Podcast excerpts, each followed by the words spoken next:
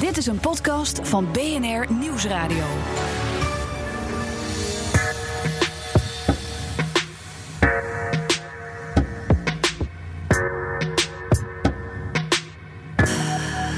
Welkom bij de eerste grote Data Podcast Roadshow. Een podcast over GDPR, de General Data Protection Regulation. Deze podcast is mogelijk gemaakt door Microsoft, want ook Microsoft vindt net als jij en ik de nieuwe privacyregels die ingaan in mei volgend jaar heel erg belangrijk. We trappen deze podcastserie af met niemand minder dan de voorzitter van de Autoriteit Persoonsgegevens, Wolfsen. Welkom Aleid. Dank voor de uitnodiging. Goh, de allereerste keer. Is het ook allereerste keer in een podcast? Ja, eigenlijk wel. Ja, hè? Ja, dat is hartstikke goed. Oké, we gaan deze... In de eerste aflevering wil ik heel erg hebben wat het nu precies is. Dus aan jou gewoon de hele simpele eerste vraag. Wat is GDPR? Dat is de General Data Protection Regulation. En dat is Engels. En dat is omdat de Europese taal tegenwoordig Engels is of Frans. En die R die staat voor die regulation, staat voor verordening. Dus het is eigenlijk simpel gezegd een nieuwe Europese verordening die vanaf 25 mei volgend jaar in alle landen van de EU, dus inclusief Engeland, zolang ze nog lid zijn van de EU, geldt voor alle burgers, voor alle bedrijven, voor alle overheden. Ja, en wat zegt die verordening? Die verordening zegt eigenlijk dat tegenwoordig is alles ICT en data. Er is geen maatschappelijke verandering meer mogelijk zonder dat je ICT gebruikt en dus data verzamelt van mensen. En in die nieuwe en die oude, de voorganger van deze wet, die is uit de jaren 90. Nou, toen was er nog helemaal 95, toen was er nog helemaal geen zoekmachine. De eerste website in Nederland is volgens mij van begin jaren 90. Dus die waren het ook net. Ja. Dus eigenlijk is die oude wet van voor de hele digitalisering. Nu zijn we 20 jaar, 25 jaar verder. En moeten we een wet maken die past bij de huidige digitale samenleving. Er zitten 4 dingen in eigenlijk. Ja. Betere en sterkere rechten voor burgers. Meer verantwoordelijkheden voor bedrijven. Sterkere bevoegdheden voor toezichthouders zoals wij en een betere samenwerking in Europa. Ja, laten we beginnen met de sterkere rechten voor burgers. Hoe ziet dat voor de burger eruit? Dat is een hele variëteit van rechten. Er worden heel veel data van je verzameld. En dat mag vaak ook, hè, als je er toestemming voor hebt gegeven. Of ligt een wet die zegt dat het moet in de zorg of in de financiële wereld of voor de overheden. En die rechten van die burgers die zijn heel, heel gevarieerd. Je hebt als burger er recht op om te weten wie wat over je verzamelt. Mm-hmm. Je hebt er recht op om het in te kunnen zien. Dan kun je aan een bedrijf of aan de overheid vragen, wat weet u eigenlijk over mij? Als het niet klopt, mag je het verbeteren. Als het te lang bewaard wordt, mag je zeggen, ik wil dat het verwijderd wordt. Je hebt ook een recht om vergeten te worden. Dus als er in een zoekmachine data over jou worden gebruikt en je wilt dat het niet langer wordt verwerkt door die zoekmachine, heb je er recht op dat het verwijderd wordt in zijn geheel. Ja. En een laatste belangrijke recht is dat je bij ons vanaf 25 mei een klacht in kunt dienen. En over overheidsinstellingen en over bedrijven als je vindt dat bedrijf of die overheid op een onrechtmatige manier met jouw data omgaat. Ja, maar neem nu dat vergeten. Hoe gaat dat in de praktijk? Dus ik zie van mezelf iets op Google en ik denk van, nou, dat wil ik echt niet. Ja, dan mag je zeggen tegen Google, ik wil dat u dat over mij verwijdert. Google keihard lachen. Ze krijgen nu al, geloof ik, per dag 10.000 aanvragen. Ja, dat is allemaal kansloos. Ja, maar dat is, in die zin is het op dit moment niet helemaal kansloos over. En Google werkt over het algemeen vrij behoorlijk mee daarin. Want Google, wat Google eigenlijk doet, is eigenlijk een zoekmachine, doet niet meer dan data die al bestaan in allerlei bestanden, die open zijn gesteld, die gaat dat aanvullend verwerken. Ja.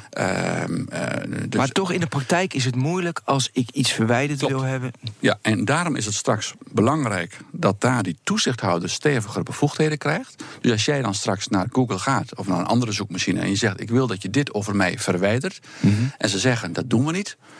En het hoeft niet altijd in alle gevallen, maar dat is echt de uitzondering. Ja. En ze zeggen, doen het niet. Dan kun je bij ons komen. Ja. Dan gaan wij kijken of ze het hadden moeten verwijderen, ja of nee. En als ze het wel hadden moeten verwijderen, maar niet doen, dan zeggen we, u moet dit verwijderen. En als u dat niet doet, dan kunt u een boete daarvoor krijgen. Ja, maar heeft u voldoende manschappen, voldoende geld, voldoende power om daar iets echt aan te doen? Want ik zie al 10.000 aanvragen per dag. Ja, met een budget dat volgens... ik heb gesproken met iemand van TomTom, Simon Hania, en die vertelde van de ACM heeft 10 keer zoveel budget als u. Ja, en de AFM heeft 100 keer zoveel budget. Ja, klopt. En ja, wij worden wel groter. Wij worden krachtiger en we worden actiever. We gaan tussen nu en volgend jaar mei krijgen we bijvoorbeeld 2 keer zoveel mensen al. Dus het ministerie van Justitie die onze financier is. En dat gaat van hoeveel naar hoeveel? Ja, we hebben nu iets meer dan 80 mensen. Ja. En we hebben volgend jaar in mei hebben we 140, 150 mensen in dienst. En we groeien in de loop van volgend jaar dan nog verder. Dat is 1.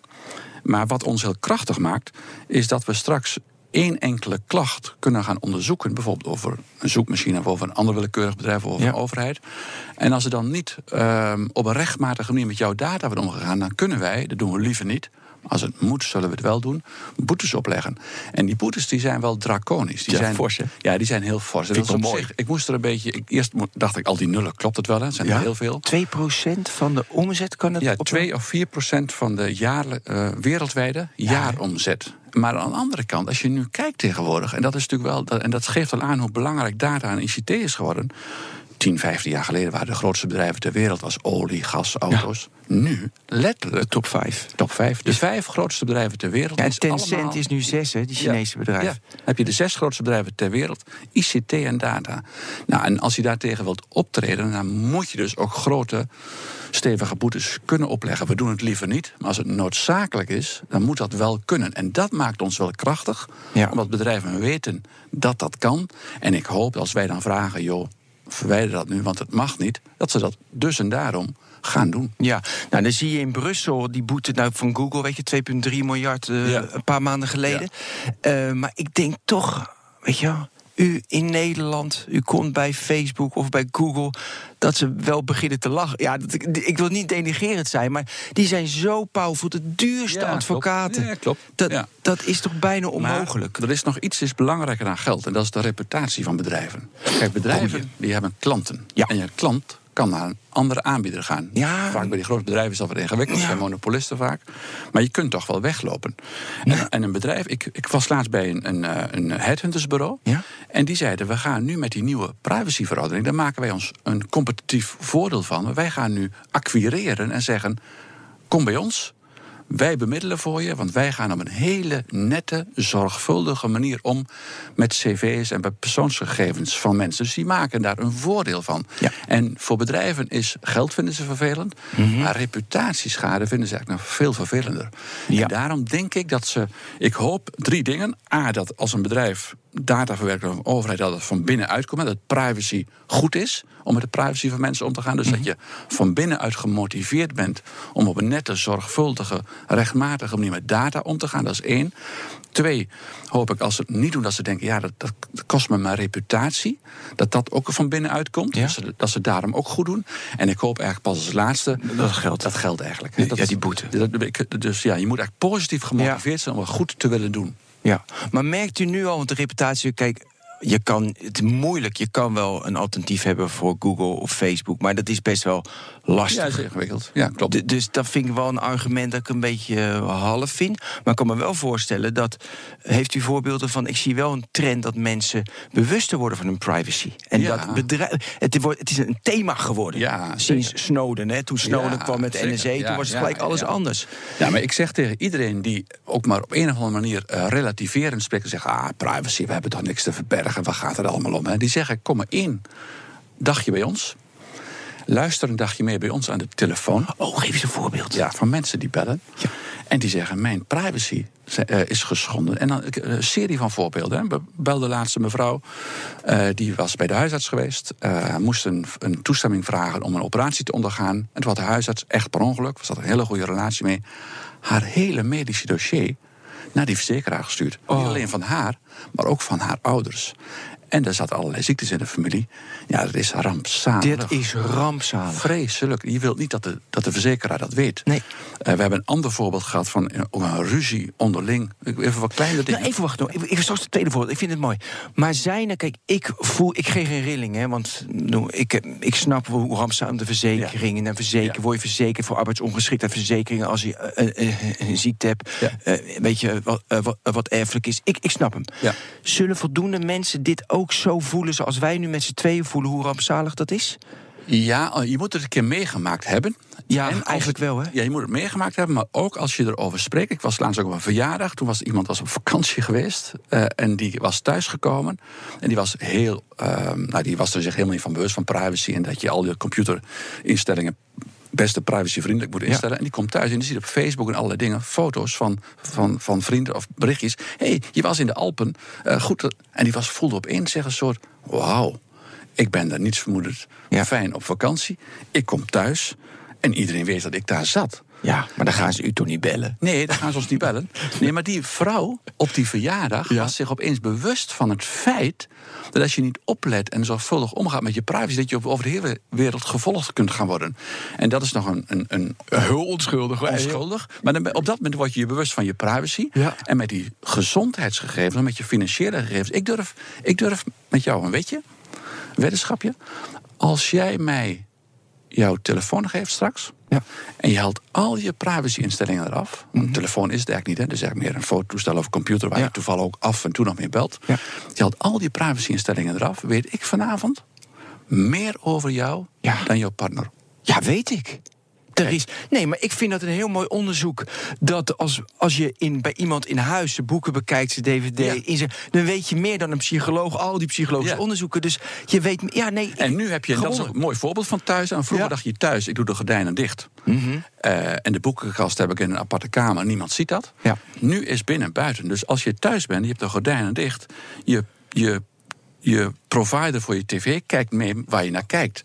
Op je computer ben je aan het zoeken, welke boeken aan het bestellen. Dus iedereen weet wat er in jouw huis gebeurt. En dus als je dan bijvoorbeeld een site opgaat... en je wilt een klant worden bij een bepaald bedrijf... en die weet over jou dat je in het verleden ooit een keer is niet hebt betaald... maar het is nu allemaal prima op orde. Die kan jou daardoor... die geeft jou bepaalde aanbiedingen niet... want die jou niet wil als klant. Een verzekeraar die alles over jouw gezondheid weet... die wil mij niet als klant, sluit me uit. Exact. En dat gaat u dus voorkomen met de GDPR-wet. Exact. Dat gaat nooit meer voorkomen. Dat gaat... Stel je voor... dat...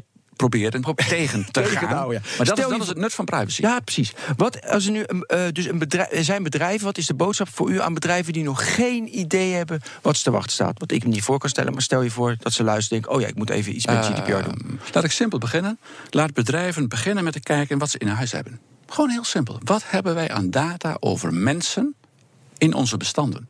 En het is vaak veel meer dan je denkt. En vaak ook veel meer dan je mag hebben. En dan weet je dat, wat dan? Ja, dan ga je vervolgens kijken, wat heb ik allemaal rechtmatig binnen en wat niet. Alles wat je niet meer nodig hebt. Want mensen hebben de neiging om van alles te verzamelen en vooral ook te bewaren. Vernietig dat. En een volgende stap is dat je al je medewerkers privacy bewust maakt. Wij maken het mee, daar schrik ik af en toe wel van, dat mensen een computer verliezen. En waar soms hele gevoelige gegevens op staan... Mm-hmm. Nul bescherming. Wij maken mee dat bij ziekenhuizen... dan heb je patiëntenportalen... dat je inlogt op je eigen naam... maar je naam of je nummer aan het eind van die URL... die verander je dan. Dan zit je niet meer anders in een patiëntendossier. Verschrikkelijk. Dus je medewerkers privacy bewust maken... ontzettend belangrijk. Een derde stap, ook heel belangrijk... overheden en bedrijven die gevoelige gegevens hebben... of bijzondere gegevens... zorg, seksuele voorkeur, politieke voorkeuren... dan moet je een functionaris gegevensbescherming hebben. Mm-hmm. Dat is een soort toezichthouder ter plekke. Ja. Die wordt geacht er heel veel van te weten. Stel die snel aan. En heb die goed opgeleid, want die kan je enorm goed helpen. Nou, we hebben op onze site hebben we ook een soort 10-stappenplan gemaakt. Dat is heel simpel, eigenlijk loopt die 10 stappen af. En dan ben je vrij goed op orde. Ja. Hoe gaat u te werk? Gaat u de makkelijke dingen aanpakken of gaat u de grote bedrijven ook aanpakken? Vaak pak je het makkelijke. Een kleine MKB'er die even iets goed doet. Nee. Ja, even prioriteiten, focus. Kijk, iedereen in Nederland moet voldoen aan die nieuwe privacywetgeving, want de belangen groot zijn. Voor burgers, maar ook voor bedrijven en overheden. Maar we gaan natuurlijk niet morgen alle slagers controleren, vanzelfsprekend. Die hebben de klantgegevens. Maar wij gaan een beetje kijken van welke takken... welke bedrijven zeg maar zijn goed op orde en welke niet. En dan gaan we het een beetje risico gestuurd van waar... kijk, als er een hele goede FG zit... en we weten dat we krijgen er weinig klachten over... ja, dan gaan we er niet als eerste controleren. Maar we gaan wel kijken waar zijn de belangen het grootst... en dan zit je toch vaak in bijzondere en gevoelige gegevens... waar klagen mensen veel over en waar kunnen wij ook een verschil maken. Maar de andere kant is wel, ook in alle eerlijkheid... elke klacht die bij ons binnenkomt vanaf mij... moeten wij, of wij vinden het mogen, wij gaan behandelen. Dus als er ook een klacht binnenkomt over een wat kleiner bedrijf, ja, die zullen we ook moeten gaan behandelen. Maar en dan gaan we, als er wat fout is, gaan we natuurlijk kijken van ja, is dat nou bewust? Heb je bewust de wet niet nageleefd? Of gaat het per ongeluk? Ja. Dus dat houden wij natuurlijk allemaal rekening mee. En bij grotere bedrijven en bij gevoeliger gegevens en bij overheden, weten ook verrassend veel van u en mij. Ja, die moeten ook heel zorgvuldig daarmee omgaan. Dus die zullen we strenger tegen zijn, daar zullen we ook eerder naar gaan kijken dan tegen een gewone, ja, medestander. Want in de markt hebben we met heel veel mensen gesproken en iedereen zegt de overheid, dat is wel een zorgenkindje. Ja, dat is echt dat is heel terecht. Ja, mooier kan ik het niet zeggen. Dat is echt een zorgenkindje. En die, zeker ook gemeenten, die weten heel veel over je. En die verzamelen ook heel veel, soms met goede bedoelingen. Maar dat kan zich ook tegen je keren. We hebben het meegemaakt, nog een ander voorbeeldje. Tegenwoordig gaan gemeenten, moeten de GGZ-zorg voor kinderen ook betalen. Mm-hmm. Dus kinderen met psychiatrische problematiek, daar betaalt de gemeente dan die zorg voor. Ja. Er staat een gemeenteambtenaar, hebben wij meegemaakt, die zat bij intik van zo'n gesprek. Wij zeiden, wat zullen we nu krijgen? Er is ook nog zoiets als een beroepsgeheim. Dat kan wel misbruiken van alles wat die kinderen helemaal, die ouders helemaal niet willen weten voor de gemeente. Wat je op tafel moet leggen. En dan zegt de gemeente, ja, maar wij moeten dat betalen. Ja, een verzekeraar moet ook dingen betalen, maar die mag ook niet precies weten wat jij mankeert. Ja. En als het dan, hebben we meegemaakt bij gemeenten die dan die GGZ-gegevens van allerlei patiënten hebben, dan ontstaat er een datalek, omdat er iets niet goed beveiligd is. Dan weet de hele gemeente wie er in die gemeente patiënten zijn met een psychiatrisch probleem. Nou, als je die tegenkomt in de stad, denk je, oh, hij stond ook op die lijst. Dat is heel vervelend. Dan neemt een werkgever je niet meer aan. Ja. Je krijgt geen lening meer bij een bank. De buren kijken gek naar je. Nee, dat kan echt niet. Maar ik maak me best wel zorgen of u dat allemaal als... We gaan ons uiterste best doen, want we zijn nu aan het opschalen. Dus we zijn precies, heeft u verteld. Ja, we krijgen heel veel extra mensen, we krijgen weer extra mogelijkheden. Dus we gaan echt ons uiterste best doen. Maar gaat u bijvoorbeeld ook, weet je, het is een bedrijf dat data verzamelt, die moet aannemelijk maken dat ze het voor een doel gebruiken waarvoor het wordt gebruikt. Exact, heel goed. Gaat u dat ook controleren? Ja. Dat is ook uw taak. Wij gaan het doen op basis van klachten, maar we gaan het ook actief doen. Ook actief? Ja, dus dan stappen we naar een bedrijf. We hebben laatst trouwens, dus verklap geen geheimen, hebben Microsoft onderzocht. Dat is best een heel groot internationaal bedrijf. Die hebben een aantal dingen gevonden die niet goed waren. Overleg mee gehad, ze gaan we aanpassen. Is een sponsor, hè? Dus nu kritisch zijn. Ja, nee, maar dus wij zijn kritisch naar iedereen. Dus hebben we ook gekeken van, dan moet je aanpassen. Zij ze willen we ook, want die hebben honderden mensen vrijgemaakt om compliant te gaan werken. Ja. Dat is heel goed. Dus we kijken naar grote bedrijven, naar kleintjes, en soms kun je met een onderzoek een heel groot effect bereiken. Dus we onderzoeken het kleine en het grote, maar we laten ons sturen de belangen van mensen die er in de dagelijkse praktijk last van hebben. Ja, gewoon burgers. Als je een beeld van over 5 jaar moet schetsen hoe u het graag zou willen, als laatste vraag, hè, wat ziet u dan? Wat is dan ideaal? Nou, dan ideaal is eigenlijk dat burgers zich bewust zijn van de grote belangen. Ja. Als je slordig omgaat met je privacy. Dat is 1. En dus opletten met wat ze afgeven en niet. En dus je kunt alles afgeven, dat mag. Maar wees je er bewust van, dat is 1. Dat zou heel mooi zijn. Dat bedrijven zich bewust zijn van, als wij data verzamelen van mensen, moeten we heel goed kijken of dat mag, voor welke doel we het gebruiken. Dat overheden dat ook doen. Ja, zoveel. En dat als er nieuwe ICT komt, en daar sluit ik dan ook mee af, als er nieuwe ICT komt, dat moet ook volgens die verordening. En je laat het ontwikkelen, dat heet dan privacy by design. Dat is 1, dus dat je het privacyvriendelijk laat ontwikkelen. Ja. Dat is heel belangrijk. En het tweede is privacy bij default. En default betekent standaardinstellingen. Dat als je knoppen gebruikt, dat die altijd privacyvriendelijk staan. En dat je niet standaard toestemming geeft, maar dat het een bewuste keuze is. Dus dan zijn bedrijven goed bezig. Dan zijn burgers zich heel bewust.